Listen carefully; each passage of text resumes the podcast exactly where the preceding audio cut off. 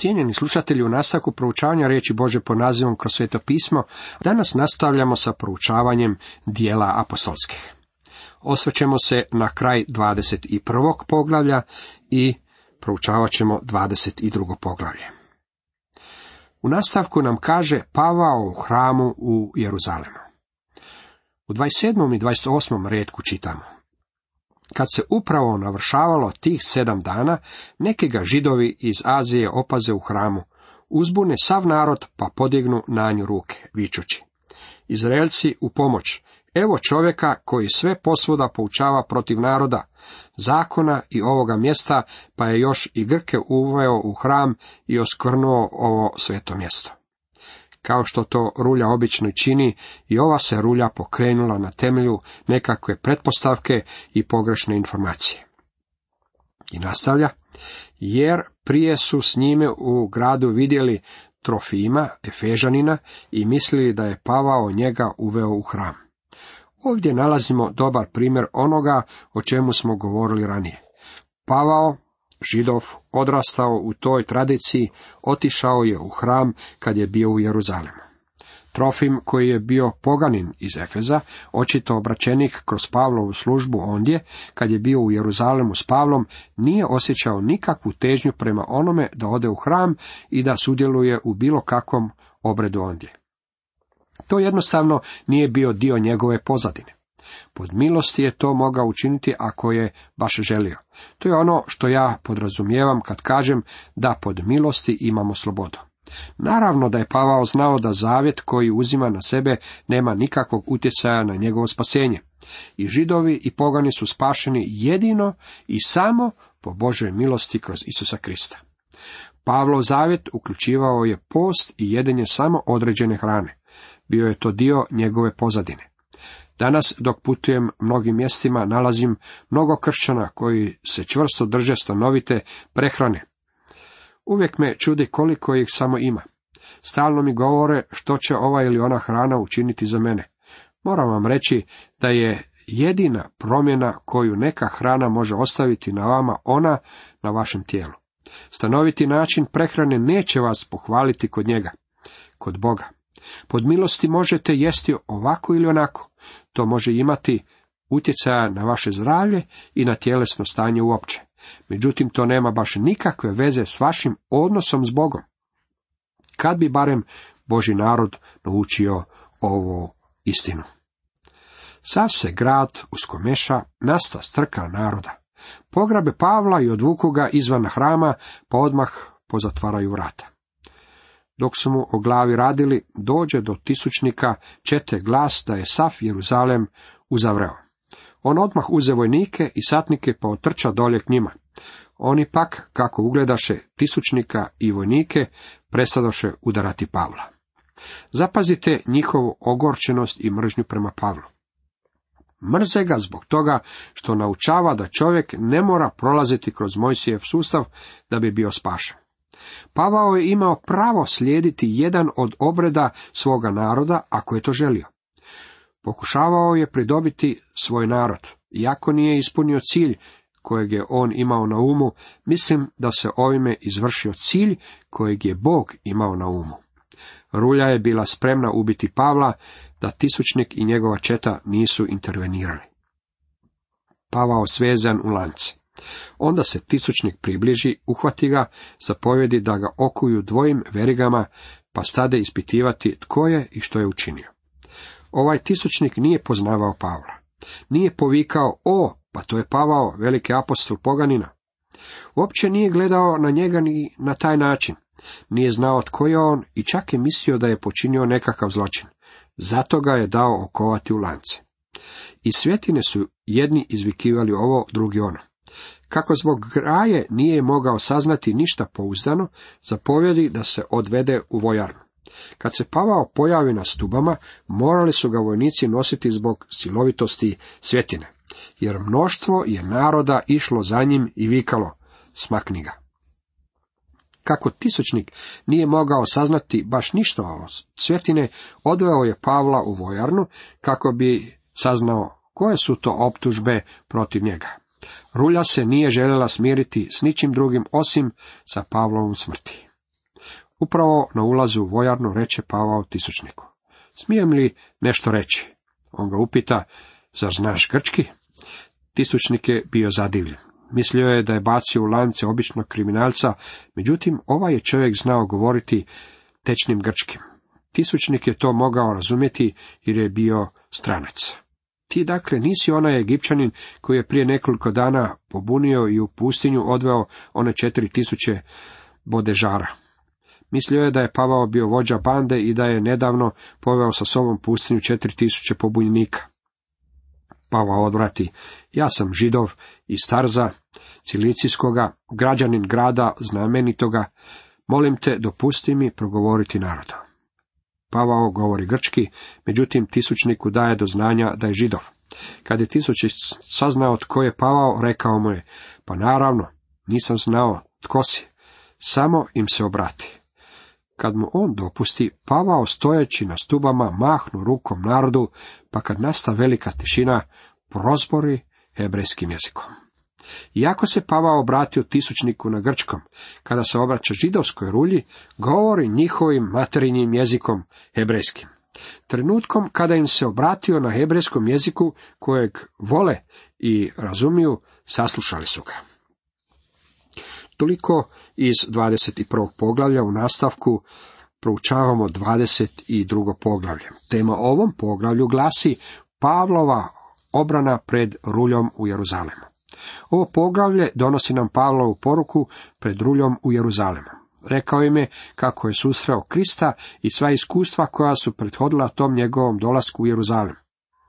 Nakon toga se Pavao pozvao na svoje rimsko građanstvo, kako im se izvukao iz strašnog bićevanja koje je snalazilo zatvorenike. Poslušajmo Pavla, ovdje nalazimo veliku poruku apostola Pavla. Pavlova obrana pred ruljom. U prvom redku 22. poglavlja čitamo. Braćo i oci, poslušajte što ću vam sad u svoju obranu reći. Muževi, da, braćo, da, pripadaju istoj rasi, pa ipak ova ga braća žele ubiti. Je li to nota sarkazma? Ne, jer nakon tih riječi Pavao pokazuje poštovanje prema starijim ljudima koje naziva ocima. Kad čuše da im govori hebrejskim jezikom, još većma utihnuše on nastavi. Trenutkom kad im je počeo govoriti na hebrejskom, oni su šutjeli. To je kao kad uraganski vjetar naglo nestane, kao kad se utišaju valovi na moru. Slušali su čovjeka koji je bio jedan od njih. Započeo je svoj govor svojom osobnom povijesti. Ja sam židov, rođen u Tarzu, Cilisijskom, ali odrastao u ovom gradu do nogu Gamalijelovih, odgojen točno po otočkom zakonu, bijah revnitelj Boži kao što ste svi vi još danas. Pavla su progonili židovski vođe, vjerski vođe onog vremena. Pavao im pokazuje da je on bio jedan od njih, da je bio farizej. Jedan od razloga zbog kojih ima toliko suosjećanja prema njima i zbog kojeg im pokazuje koliko ljubavi je taj što zna kako se osjećaju. Iznosi im svoju povijest jer ih želi pridobiti za Krista. Pavao je imao u istinu veličanstvenu povijest.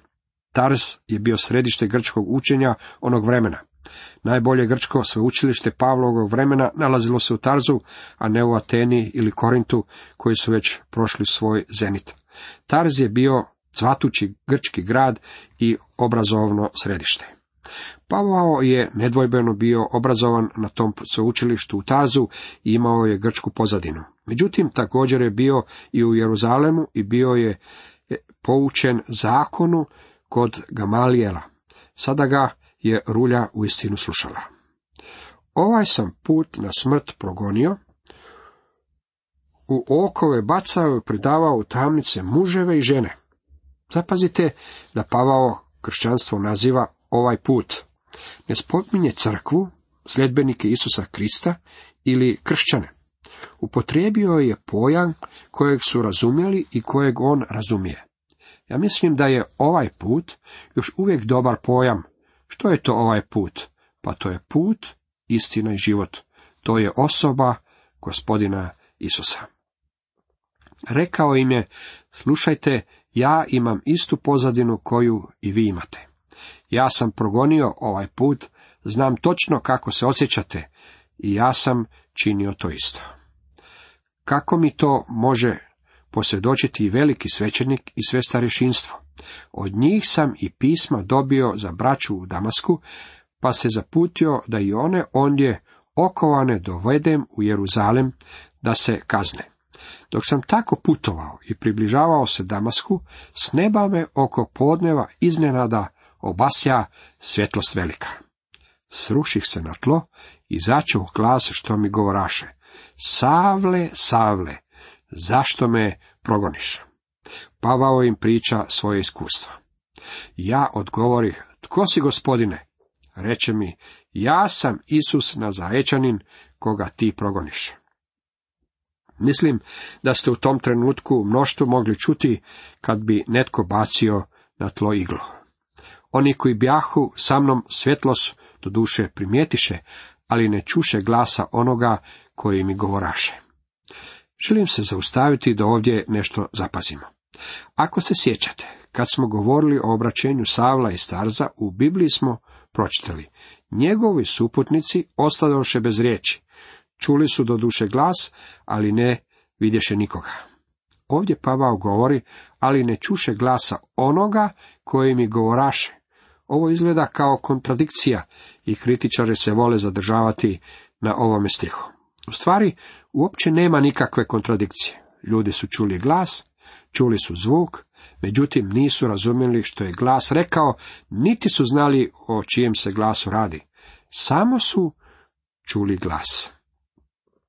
Rekoh na to, što mi je činiti, gospodine? Gospodin će mi, ustani, pođi u Damask i ondje će ti se reći što ti je određeno učiniti. Kako od sjaja one svjetlosti obnevidjeh, pratioci me povedoše za ruku te stigoh u Damask. Neki Ananija čovjek po zakonu, pobožan i na dobru glasu židova ondje nastanjenih, dođe k meni, pristupi mi i reče, Savle, brate, progledaj. I ja se u taj čas zagledah unj. A on će, Bog otaca naših, preodredite da upoznaš volju njegovu, da vidiš pravednika i čuješ glas iz usta njegovih, jer bit ćeš mu pred svim ljudima svjedokom onoga što si vidio i čuo. Zapazite da je Pavao imao privatni intervju s gospodinom Isusom. Ja vjerujem da je gospodin razgovarao s njim i da ga je poučavao kad je bio u arapskoj pustinji. I što sad okljevaš? Ustani, krsti se i operi grijehe svoje, prizivljući ime njegovo. Pošto se vratih u Jeruzalem, dok sam se jednom molio u hramu, padoh u zanos i vidje gospodina gdje mi govori. Pohiti žurno izađi iz Jeruzalema, jer neće primiti tvoga svjedočanstva o meni. Ja rekoh, gospodine, oni znaju da sam ja u tamnice bacao i bičevao po sinagogama one koji vjeruju u te. I dok se proljevala krv Stjepana, svjedoka tvoga, i ja sam ondje stajao i odobravao te čuvao haljine onih koji ga ubijahu. Pavao nikada nije zaboravio da je bio nazočan kamenovanju Stjepana i da je rukovodio time. To je ostavilo neizbrisivi trag na njegovom umu i taj ga je događaj i pripremio za njegovo vlastito obraćenje. Na to mi reče, pođi jer ću te poslati dalekog poganima. Slušali su ga sve do te riječi, a tada podigoše glas. Ukloni takva sa zemlje. Nije pravo da živi. Pavao spominje pogane jer je bio u poganskom svijetu gdje im je govorio o Isusu Kristu. Židovi to znaju. Trenutkom kad je spomenuo pogane, kao da je zapalio fitilj. Više ga nisu željeli slušati. Kako oni stadoše bučiti, odbacivati haljine i vitlati prašinu u zrak, zapovjedi tisućnik da Pavla uvedu u vojarnu, pa odredi da ga bićevima ispitaju kako bi doznao zašto tako viču protiv njega. Vidite, kad se Pavao prebacio na hebrejski jezik i kad je govorio rulji na hebrejskom, tisućnik koji je stajao pokraj njega nije mogao znati što Pavao govori. Tisućnik nije mogao dokučiti što se događa, niti je razumio problem. Sve što je mogao učiniti, kad je rulja pobješla nakon Pavlova govora je da ga uvede u vojarnu. Smatrao je da s obzirom da je Pavao bio zatočenik, saznaće od njega što je istina time što će ga dobro izbićevati. Pavao se poziva na svoje rimsko građanstvo. Kad ga remenjem rastegoše, reče on nazočnom satniku. Rimskoga građanina i još neosuđena smijete bićevati? Pavla su u potpunosti pogrešno shvatili. Židovi su mislili da je doveo Trofima u hram, a nije to učinio. Tisućnik je mislio da je on Egipćanin koji je poveo pobunjenike u pustinju, a Pavao nije bio taj. Zapazite tko je on. On je židov koji zna govoriti tečnim grčkim. Također on je rimski građanin. Poziva se na to građanstvo kako bi izbjegao zlostavljanju koje je inače snalazilo obične zatvorenike. Kad je to čuo satnik, priđe tisućniku i dojavi mu. Što si to nakanio? Ovaj je čovjek rimljanin. Tisućnik tada priđe Pavlu pa mu reče, reci mi jesi li rimljanin? On odvrati, da. Tisućnik dometnu, ja stekoh to građanstvo za skupe novce. Pavao na to reče, ja sam se pak s njim i rodio. Ovaj tisućnik, vidite, bio je bivši rob. Nekako je uštedio ili stekao novac da njime kupi slobodu. Napredovao je u rimskoj vojsci, tako da je tada bio tisućnik. Bio je začuđen što ima zatvorenika koji je bio rimski građanin, koji se rodio slobodom. Brže stoga odstupe od njega oni koji su ga imali ispitivati. I tisućnik se preplaši kad sazna da je pavao rimljanin, a on ga bjaše okovao. Sutra dan pak, kad je htio točno saznati zašto ga židovi optužuju, odreši ga, pa zapovjedi da se sastanu veliki svećenici i sve vijeće, te privede Pavla i postavi ga pred njih. Tisućnik prepoznaje da pred sobom ima posebnog zatvorenika. Radi se o učenom čovjeku koji govori grčki. Ni po čemu se nije radilo o običnom kriminalcu. On je židov, ali je također i rimski građanin. Tisućnik je rekao, neću se prema Pavlu ponašati kao prema običnom kriminalcu. Održat ćemo saslušanje kako bismo saznali koje su optužbe protiv njega.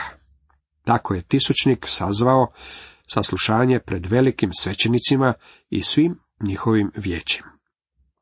Zapazite da je Pavao imao mnogo karakteristika koje su ga činile prikladnim za misionara u rimskom carstvu. Imao je vrlo širok pogled. Grčko obrazovanje pripremilo ga je kao svemirskog kršćanina. Bio je uvježban u Mojsijevom sustavu, što ga je pripravilo da ga može protumačiti u svjetlu Kristovog dolaska i njegove otkupne smrti i uskrsnuća.